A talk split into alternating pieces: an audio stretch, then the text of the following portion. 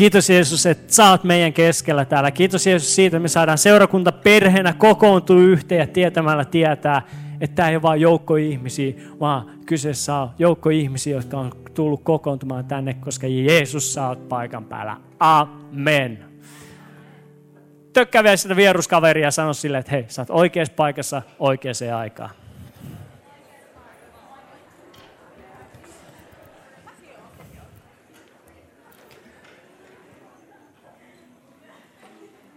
Seurakunta, te näytätte hyvältä tänään.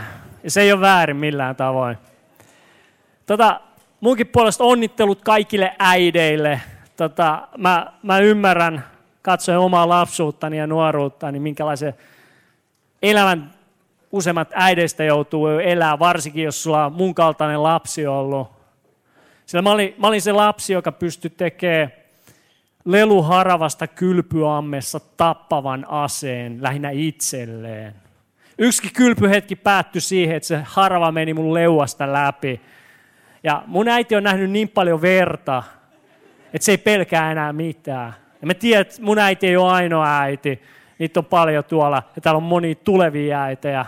Te olette kyllä oikeasti sankareita. Teidän pitäisi... No joo, jätetään siihen.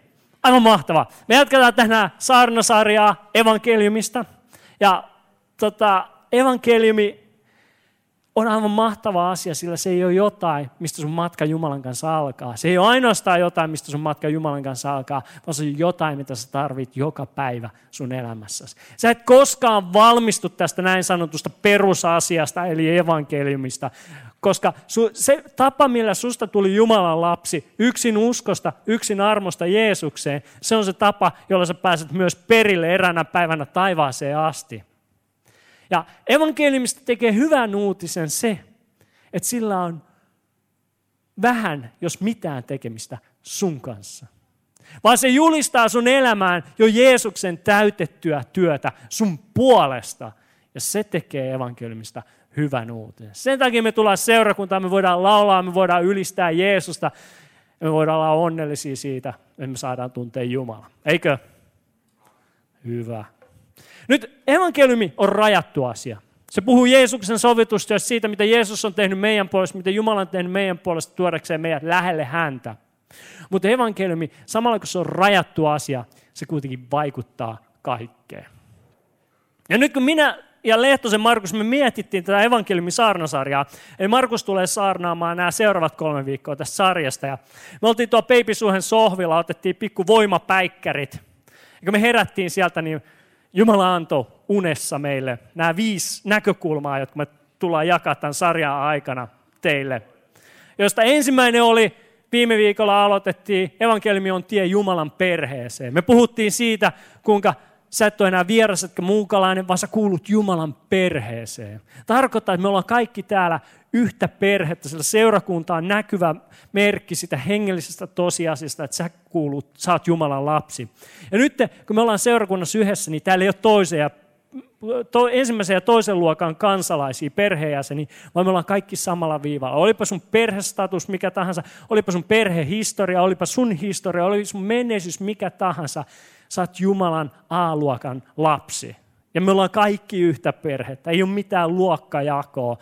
Ja me puhuttiin siitä dynamiikasta, mikä vaikuttaa Jumalan perheessä. No, tänään me jatketaan toisella aiheella, joka on evankeliumi on tie palvelevaan elämään. Evankeliumi on tie palvelevaan elämään. Ja nyt pyydän, että sä käännät sun raamatun Jesajan kirjan kuudenteen lukuun meillä ei ole yhtään aikaa hukattavaksi, koska nyt pistetään kaasu pohjaan ja vaihteet rutataan sisään ilman kytkintä loppukokous. Eli Jesajan kirja luku 6 jakeesta yksi eteenpäin. Oletteko te valmiita? Hyvä. Ja siellä sanotaan näin. Eli nyt, nyt sun täytyy ymmärtää, että Jesaja yksi vanhan testamentin suurimpia profeettoja, ja tässä on se hetki, kun Jumala kutsuu hänet palvelukseensa. Ja tämä on mun raamatus ainakin otsikoitu Jesajan kutsumus näky. Ja tota, mä uskon, että me voidaan tänään oppia ihmeellisiä, upeita asioita siitä, kuinka evankeliumi on tie palvelevaa elämää, myös meidän elämässä. Eli näin. Kuningas Ussian kuolin vuonna, minä näin Herran. Kaikki sanoo, minä näin Herran. Tämä on tärkeä asia, sun pitää muistaa tämä. Hän istui korkealla ja ylhäisellä istuimella, ja hänen vaatteensa liepeet täyttivät temppelin. Hänen yläpuolellaan seisoivat serafit, joilla oli kuusi siipeä kullakin. Kahdella he peittivät kasvonsa, kahdella verhosivat ruumiinsa ja kahdella lensivät. He huusivat toinen toiselleen, pyhä, pyhä, pyhä on Herra Sebaot. Ja nyt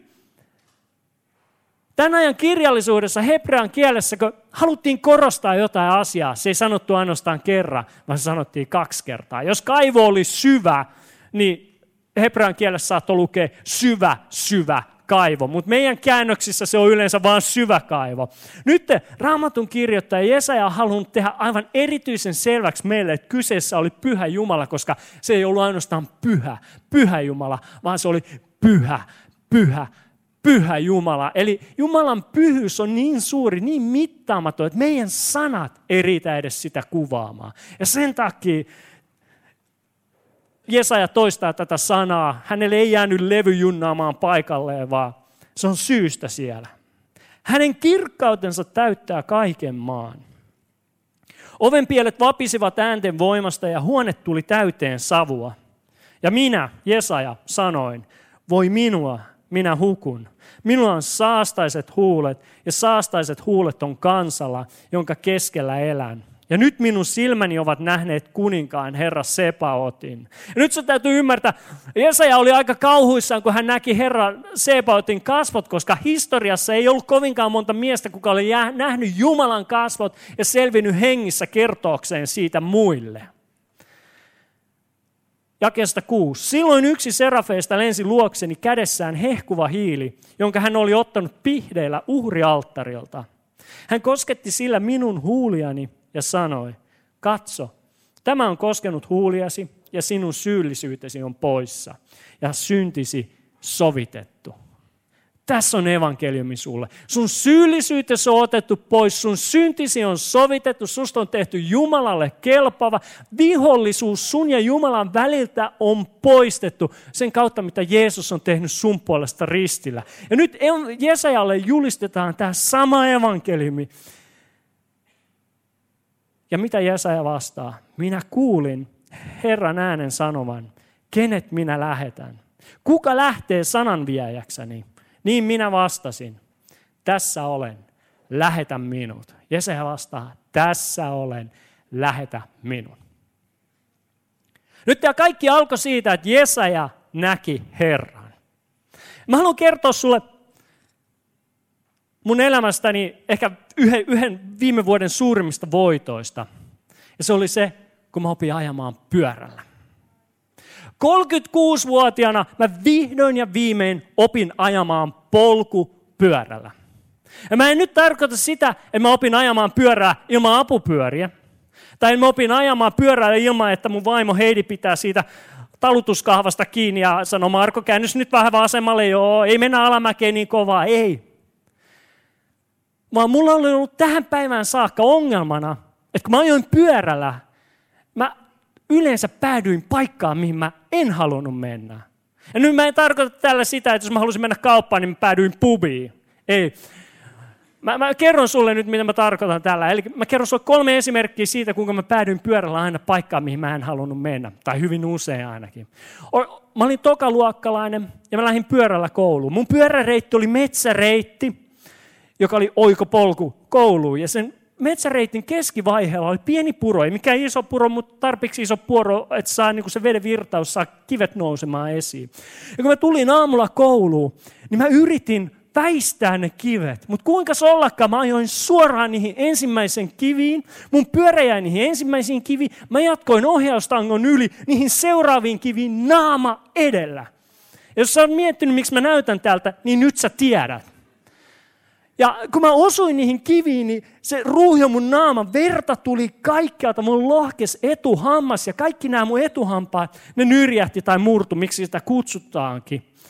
Ja seuraavat kaksi viikkoa mä jouduin vetää keittoa. Aika surullista korsolaiselle olla keittokuuralla. Mutta siitäkin selvittiin. Toinen esimerkki siitä, että mä päädyin pyörällä aina paikkaan, mihin mä en halunnut mennä, oliko Mä olin varmaan ala-asteikäinen kanssa. Mä ajoin mun pyörällä kaverin kanssa aivan täysiä alamäkeä pyörätiellä. Me ajettiin rinnakkain, totta kai. Skapa.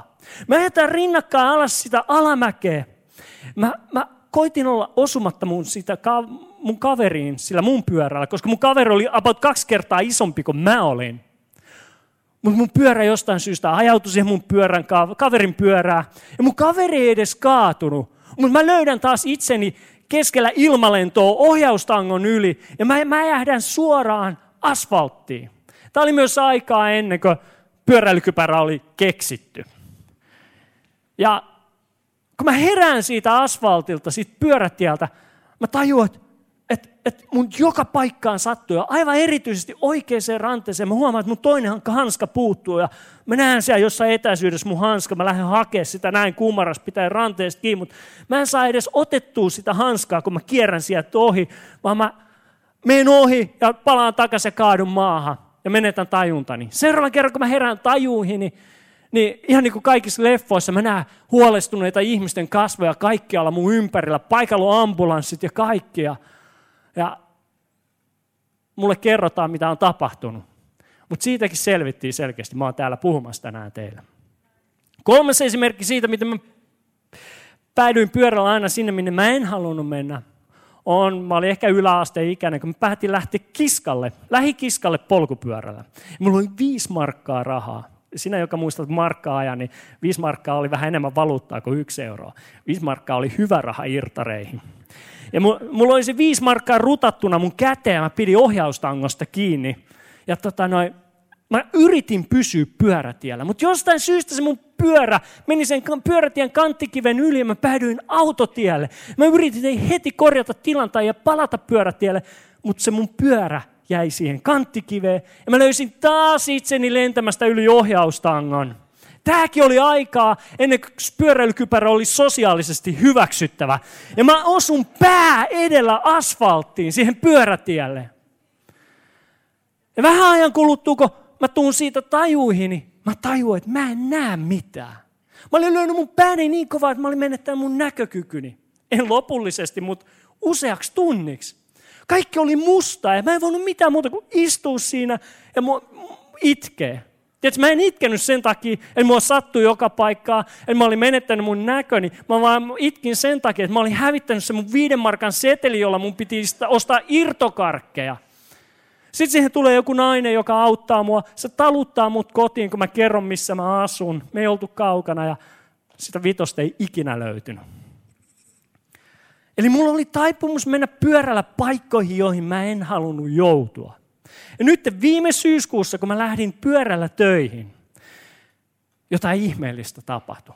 Mun pyöräreitillä on semmoinen kohta, missä mä joudun nousemaan pyörätieltä lähiötielle, semmoista hiekkasta polkua. Se hiekkapolku, se on maksimissaan 5 metriä pitkä ja puolitoista metriä leveä. Tämä pieni polku, joka vie sut toiselta väylältä toiselle. Ja nyt joku urpo, anteeksi sana, mutta joku urpo oli päättänyt laittaa betoniporsaan keskelle sitä hiekkaväylää. Silleen, että molemmin puolin betoniporrasta oli about tommonen väli, mistä sä pystyit menemään sillä pyörällä. Ja nyt tuntien mun pyöräilyhistorian, voit arvata, että mä melkein joka kerta osuin siihen betoniporsaiseen, kun mä menin siitä. Mutta tänä aamuna, kun mä tulin siitä, mä sain idean. Mä uskon, että se oli idea Jumalalta. Ja mä mietin, että mitäs jos mä pitäisin mun katseeni siinä kohdassa polkua, mistä mä haluan ajaa enkä katsoisi sitä betoniporsasta, mihin mä en halua ajaa. Ja kun mä menin tällä ajatuksella siitä, niin mä pääsin sukkana läpi. Mä menin liitämällä ohi. Ja tuona syyskuisena aamuna mä sain oppia pyöräilystä jotain, minkä sä varmaan oot oppinut kolmevuotiaana, kun sun isäs poisti apupyörät sun pyörästä. Joka on, että pyöräillessä sun pitää katsoa sinne, minne sä haluat mennä, eikä sinne, minne sä et halua mennä. Samalla tavoin elämässä sun pitää pitää sun katse tiessä. Sun pitää katsoa tietä. Sä et voi katsoa niitä ojia, niitä betoniporsaita, niitä vaaroja, niitä epätäydellisyyksiä, mitä sun elämässä on. Sä et voi katsoa olosuhteita, menneisyyttä, niitä syntejä tai vikoja, mitä sun elämässä on. Sun pitää pitää sun katse tiessä. Mikä on tie? Se on aivan, kysymys ei ole mikä on tie, vaan kuka on tie. Ja se on Jeesus, sillä Jeesus sanoo raamatussa, minä olen tie, totuus ja elämä. Eikä kukaan pääse isän luo muutoin kuin minun kauttani. Sun pitää pitää sun katse Jeesuksessa. Sun pitää kiinnittää sun katseesi Jeesukseen. Ja kun sä teet sen, sä saat olla lähellä Jumalaa, sillä Jeesus on tie Jumalan luokse. Ei joskus ikuisuudessa, vaan jo nyt tänään sun arjessasi, joka hetki. Kun sä pidät sun katseesi Jeesuksessa, Jumalasta tulee läheinen, Jumalasta tulee todellinen asia sun elämässä, sun arjessa, niin sun maanantaissa, tiistaissa kuin sunnuntaissa ja lauantaissakin kun sä vaan pidät sun katseesi kiinni Jeesuksessa. Mien, se, sun pitää huomata, että raamatun paikassa raamattu ei sano, että Jesaja uskoi Jumalaan. Sillä Jesajahan oli juutalainen. Hän oli asunut ja elänyt he, mikä tuo, Israelissa – hän tiesi Israelin kulttuuri, hän tiesi Israelin historian. Hän tiesi, kuinka Jumala oli pelastanut Israelin kansan Egyptistä, tuonut sinne, kuinka Jumala oli antanut temppeli Jumalan palveluksen Israelin kansalle.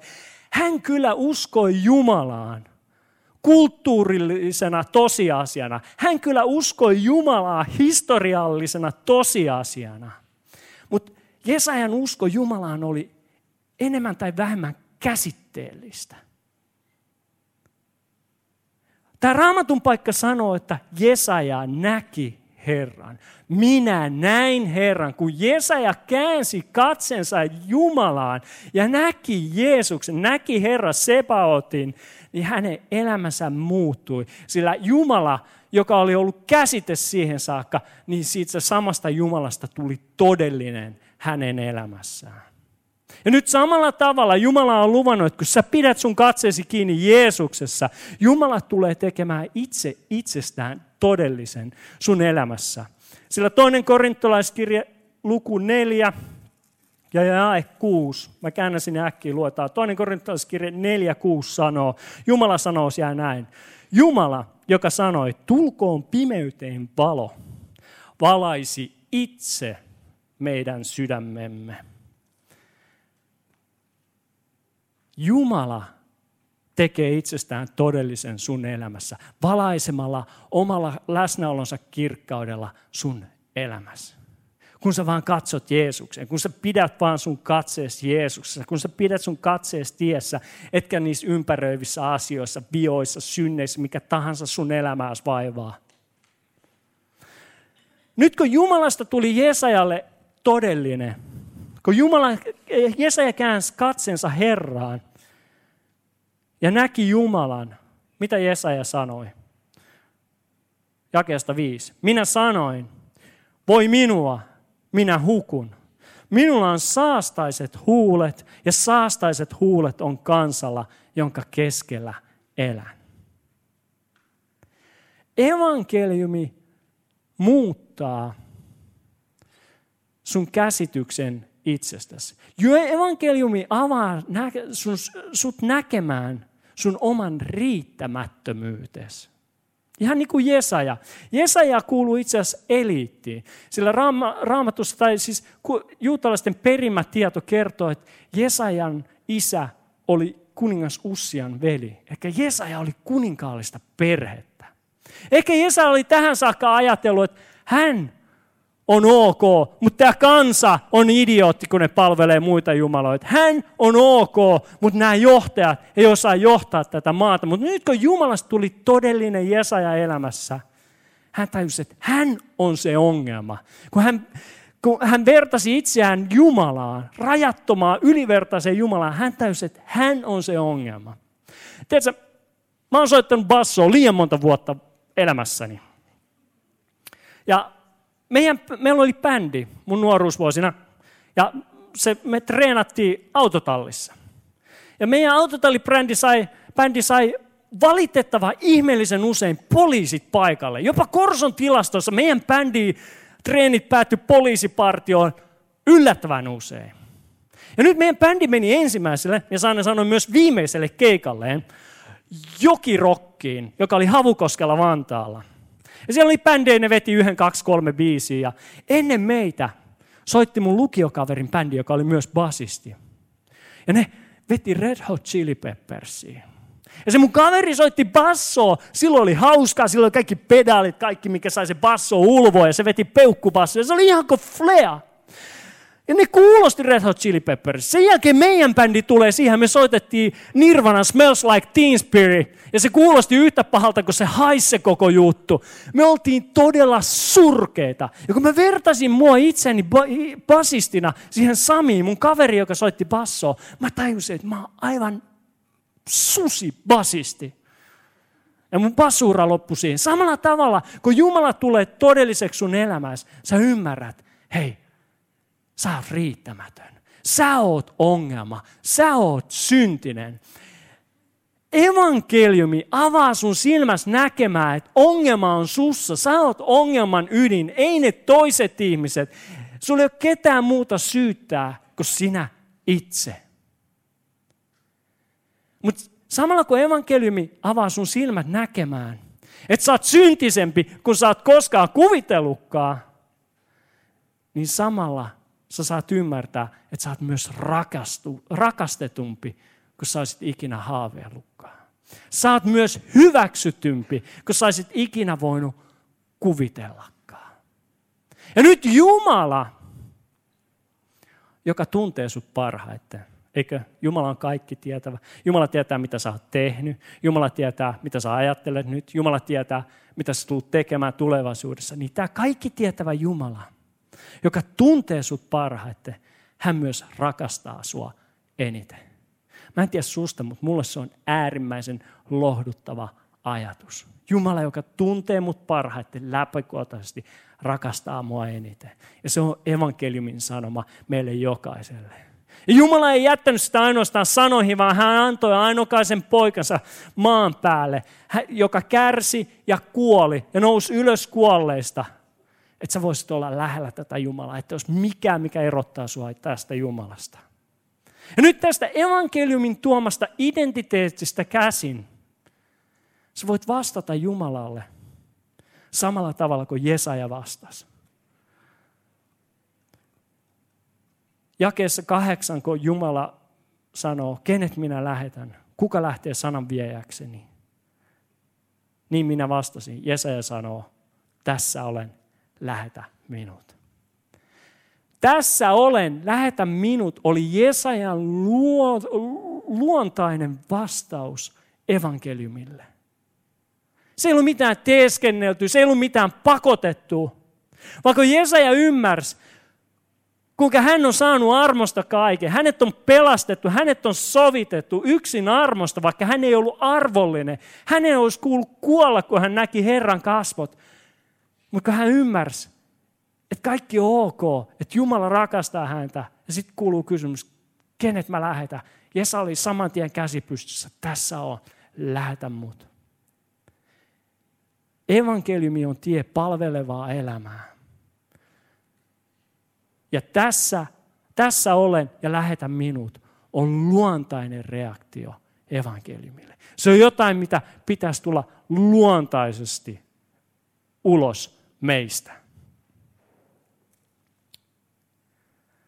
Tiedätkö, mä unelmoin seurakunnasta, joka elää asenteella, tässä on, lähetä muut. Se on elämäasenne, joka näkyy ja vaikuttaa kaikkialla. Kaikkialla. Ei ainoastaan tässä seurakunnassa neljän seinin sisällä, vaan myös meidän arjessa – Tuo, siellä, missä me eletään, oli se koulupaikka, työpaikka, oli se perheen parissa, ystävien parissa, sukulaisten parissa. Meidät on kutsuttu elämää elämää, jos me huomioidaan toiset. Haluatko kuulla, miltä sun elämässä näyttää, kun sä katsot Jeesukseen tarpeeksi kauan? Miltä sun elämässä alkaa näyttää? Toisessa filippiläiskirjeessä, ei kun toisessa filippiläiskirjassa, nyt luotiin uusi kirja raamattuun. Filippiläiskirje toisessa luvussa ja jakeessa neljä sanotaan, älkää tavoitelko vain omaa etuanne, vaan myös muiden parasta. Olkoon teilläkin sellainen mieli, joka Kristuksella Jeesuksella oli. Hänellä oli Jumalan muoto, mutta hän ei pitänyt kiinni oikeudestaan olla Jumalan vertainen, vaan luopui omastaan. Kun sä katsot Jeesuksen, kun Jumalasta tulee todellinen sun elämässä ja Jumala muuttaa koko sun elämässä, niin silloin susta tulee Jeesuksen kaltainen. Silloin sä alat laittaa muiden etua sun oman edun edelle. Silloin sä alat ajattelemaan toisten parasta oman itses parhaan sijaan. Ja se, että me eletään elämää asenteella tässä on, lähetä mut, se ei vaadi mitään ihmeellistä. Vaan kyse on siitä, että me ollaan halukkaita käyttämään sitä, mitä Jumala on antanut meidän käteen tänään. Että me ollaan valmiit käyttämään sitä, mitä meillä on meidän kädessä tänään.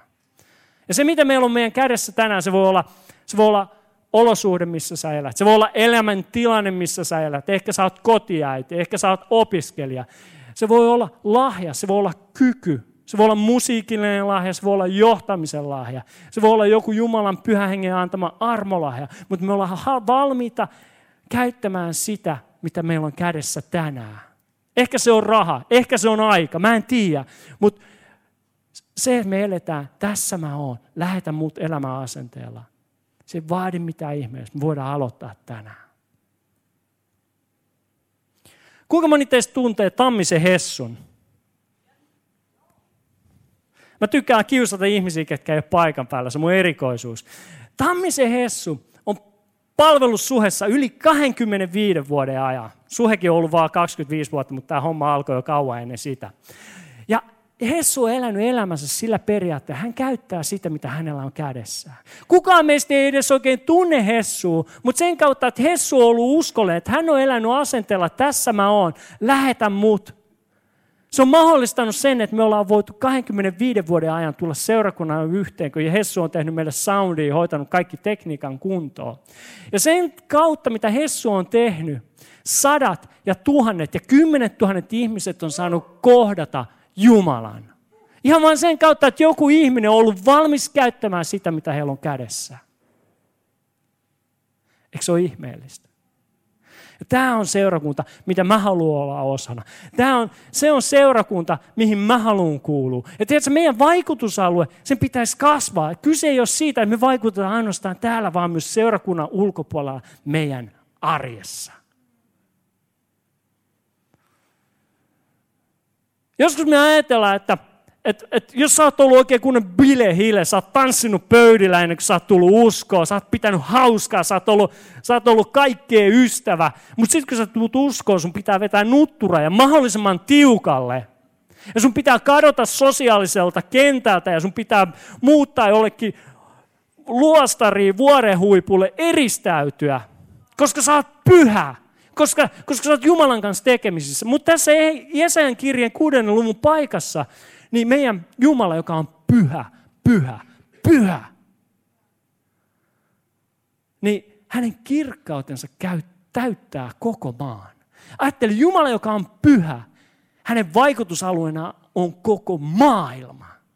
Ja nyt meidän Jumalan seuraajien, kun me katsotaan Jeesukseen, että meidän vaikutusalue pitäisi olla pitkällä näiden seinien ulkopuolella. Pitkällä siellä, missä ihmiset on. Mun on pakko kertoa, että viime perjantaina jotain outoa tapahtui duunissa. Tota, me ensinnäkin sun täytyy tietää, että meillä oli puhuttelu joskus toimitusjohtaja Aamiaisella, että jengi pitää liian pitkiä ruokatunteja. En minä, mutta mun kaverit. Ja tota noin, sitten me joku siellä sanoi, että no me pidetään kahvitunnit samalla. Me sanottiin, että te ette voi pitää kahvitunteja, lounastuntia yhdessä, vaan pitää pitää erikseen. Ja nyt meillä on ollut tapana, että me pidetään kaksi kahvituntia safkis. Kellon tarkasti. Ja nyt viime perjantaina mulla ei ollut aikaa pitää kahvitaukoa iltapäivällä, koska mulla oli itse asiassa duunia, mitä piti tehdä. Yhtäkkiä Mun huoneeseen alkoi virtaa jengi. Siihen tuli asiakaspalvelija, sitten siihen tuli kaksi tuotekehityksen jätkää. Ne vaan alkoi vyöryä sieltä ovesta sisään. Ja kohta asiakaspalvelupäällikkö nojaili siihen oveen, me kerrottiin juttuja, meillä kaikilla oli hauskaa, siinä meni hyvin puoli tuntia, kaikki päivän tauot, kun me vaan puhuttiin perjantai-iltapäivällä. Ja mä tajusin, että tästä tässä on kyse. Tiedätkö, meidän pitää olla ihmismagneetteja siellä, missä me ollaan. Meidän vaikutusalueen tulisi kasvaa, sen ei tule vähentyä sen takia, että me rakastetaan Jeesusta, että me seurataan Jumalaa. Ja meidän seurakuntana meitä on kutsuttu vaikuttamaan. Ja nyt tietysti tulevana syksynä Jyri kertoikin, me aloitetaan uusi Jumalan palvelus Tikkurilassa. Ja mä haluan kutsua jokaisen teistä, ketkä ette pelkää Vantaata ja Ruotsilaivaa ja kaikkea muuta, niin tulkaa sinne. Sinä, joka haluat saada kätesi liikaiseksi, sinä, joka haluat olla tekemis ihmisten kanssa, sinä, joka haluat alkaa käyttämään sitä, mitä sun kädessä on, tuu mukaan. Meillä on Open Night nyt torstaina, helatorstaina, joka avoin kaikille, ketkä on kiinnostunut suhetikkurasta. Tuu sinne kello 18. Sekin on ravintolassa. Me mennään suhetiksis ravintolasta ravintolaan. Se, se on hyvä tapa. Ja, tiedätkö, me seurakuntana tarjotaan sulle mahdollisuuksia vaikuttaa. Ehkä sä oot täällä ja sä oot pitänyt jo niin monta kymmentä vuotta sun kättäsi ylhäällä. Sä oot elänyt sillä asennolla, että tässä mä oon, käytä mua, että sä alat väsyä. Mutta tiedätkö, mä haluan rohkaista sua. Pidä vaan se käsi ylhäällä. Pidä, jatka vaan sen käyttämistä, mitä Jumala on antanut sun käteen. Sillä se unelma, minkä Jumala on piilottanut sun sydämeen, sen Jumala toteuttaa käyttämällä sitä, mitä hän on antanut sun käteensä. Sen kautta, että sä käytät sitä, mitä sun kädessä on, Jumala tuo hänen unelmansa, jotka hän on piilottanut sun sydämeen toteen. Nyt mä haluan päättää tänään seuraavaan kysymykseen. Kun sä näet sun ympärillä hätää tai tarvetta, jonkun ihmisen, joka tarvii jotain, niin onko sun luontainen reaktio kääntää sun selkäsi ja jatkaa matkaas ja keskittyä sun omiin juttuihin? Vai onko sun asenne, tässä mä oon, käytä mua, lähetä muut. Anna mä autan, anna mä annan, anna mä välitän, anna mä rukoilen, anna mä kutsun, anna, anna mä teen kaikkeni, että sä voit onnistua. Meidät on kutsuttu siihen, sillä Kristuskin ei tullut palveltavaksi, vaan palvelemaan.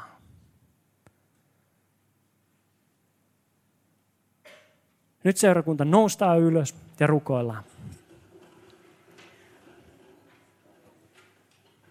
Kun me käännetään meidän silmät Kristukseen, kun me pidetään meidän katse tiessä, Jumalasta tulee todellinen meidän elämässä. Kun Jumalasta tulee todellinen meidän elämässä, niin kaikki muuttuu. Silloin, silloin on luontainen reaktio sanoa, tässä mä oon, lähetä muut. Jeesus, me kiitetään tästä sunnuntaista. Me kiitetään Jumalan mahdollisuudesta olla kokoontuneena yhteen. Ja me pyydetään, että me voitaisiin seurakuntana ja yksilöinä oppia katsomaan sinuun entistä enemmän meidän arjessa. Että Jumala, susta voisi tulla todellisempi meidän elämässä. Meidän omassa arjessa, meidän seurakunnan yhteen kokoamista. Jumala, että sä voisit vaikuttaa etkä vaikuttaa ainoastaan näiden seinien sisäpuolella, vaan me voitaisiin viedä sun läsnäolo, sun kirkkautes meidän arke, meidän työpaikoilla, meidän kouluihin, missä tahansa me ollaan. Me voitaisiin nähdä, kuinka Jumalassa loistat sun kirkkauttas myös siellä. Me tiedetään, että me ei pystytä tähän itse. Sen takia me halutaan kääntää meidän katseemme sinuun ja luottaa siihen, että Jumala se työ, minkä sä oot aloittanut, sä viet päätökseen meidän elämässä. Jumala, mä haluan kiittää niistä ihmisistä vielä kaikki, ketkä on vuosia ja vuosia pitänyt kättää ylhäällä ja sanoo, että tässä mä oon, käytä mua, lähetä muut. Että sä antaisit näille ihmisille voimaa, että sä toisit ne sydämen unelmat, että sä toteuttaisit ne, mitkä sä oot laittanut näiden ihmisten sydämiin. Mä haluan myös rohkaista uusia ihmisiä lähtemään mukaan, alkamaan elämään sillä elämäasenteella, joka näkyy ja kuuluu kaikkialla. Tässä mä oon, lähetä mut niin kuin Jesaja teki. Ja nyt kun me ollaan kaikki seurakunta, me ollaan päät painettuna, meillä on silmät suljettuna. Mä haluan kysyä sinulta, joka on täällä ja sä et vielä tunne Jumalaa. Haluatko antaa tänä iltana sun elämässä Jeesuksen? Haluatko lähteä ensimmäistä kertaa sun elämässä sanoa kyllä ja lähteä seuraamaan Jeesusta? Jos sun vastauksessa on kyllä, niin kaikki mitä sun tarvitsee tehdä, on nostaa sun kätes ylös siellä, missä sä oot. Nyt kun meillä on päät painettuna, silmät suljettuna, niin sinä, joka haluat nost- lähteä seuraamaan Jeesusta, niin nosta sun kätes ylös yksinkertaisesti. Siellä, missä sä oot. Joo, Jumala näkee sun käden. Sä voit laittaa se alas sen jälkeen, kun sä oot nostanut sen. Oliko vielä muita? Se on kädennosto Jumalalle. Se on kädennosto, että mä tiedän, kenen puolesta mä rukoilen, kun me tullaan ihan just rukoilemaan. Oliko vielä muita, ketkä haluaa antaa elämänsä Jeesukselle tänä iltana? Jumala on täällä ja hän kutsuu sua. Hän vetää sua puoleensa. Kiitos Jumala siitä, mitä sä teet täällä. Kiitos Jumala, että sä pelastat ihmisiä. Sä synnytät uusia lapsia sun valtakuntaasi. Nyt seurakunta tehdään niin, että mä rukoilen ensin, että te rukoilette perässä. Me rukoillaan tämmöinen pelastusrukous, josta ra- sillä Raamattu sanoo, että, että sä synnyt uudesti Jumalan lapsiksi. Sä pelastut, kun sä uskot sun sydämessäsi ja sä tunnustat sun suullas. Ja se on se, mitä me tullaan nyt rukoilemaan. Oletteko valmiit rukoilemaan? Rakas Jeesus, mä oon tehnyt syntiä sua vastaan. Ja mä tarviin sun anteeksi antoas. Jeesus, mä uskon, että sä oot Jumalan poika. mä uskon, että sä oot Jumalan poika. Ja sä oot kuollut ristillä mun syntieni tähden. Ja sä oot kuollut ristillä mun syntieni tähden. Ja nyt Jeesus, Ja nyt Jeesus, mä pyydän sua, mä pyydän sua, tule asumaan mun sydämeeni. tule asumaan mun sydämeeni. Mä haluan oppia uskomaan ja luottamaan sinuun. Mun elämäni pelastajana ja Herrana. Elämäni pelastajana ja Herrana. Amen. Annetaan Jumalalle aplodi. Kiitos Jumala siitä, mitä sä teet sun seurakuntas keskellä. Nyt kun me jatketaan ylistyksessä, niin mä haluan kuitenkin muistuttaa sua, sinä joka tarvit rukousta, sinä joka annoit sun elämässä tänään ensimmäisen kerran Jeesukselle, niin kerro siitä jollekin. Ja jos, jos sä oot täällä, joka haluat mennä pienryhmään, haluat tulla mukaan palvelemaan, haluat laittaa sun kätes siihen multaan ja ja alkaa hommiin, niin tulkaa tämän tilaisuuden jälkeen tuonne Suhe Loungeen yläkerrassa. Siellä on ihmisiä, jotka on valmistautunut rukoilemaan sun puolesta, keskustelemaan sun kanssa, auttamaan sua kaikin mahdollisin tavoin, että sä voit ottaa seuraavan askeleen sun vaelluksessa Jumalan kanssa.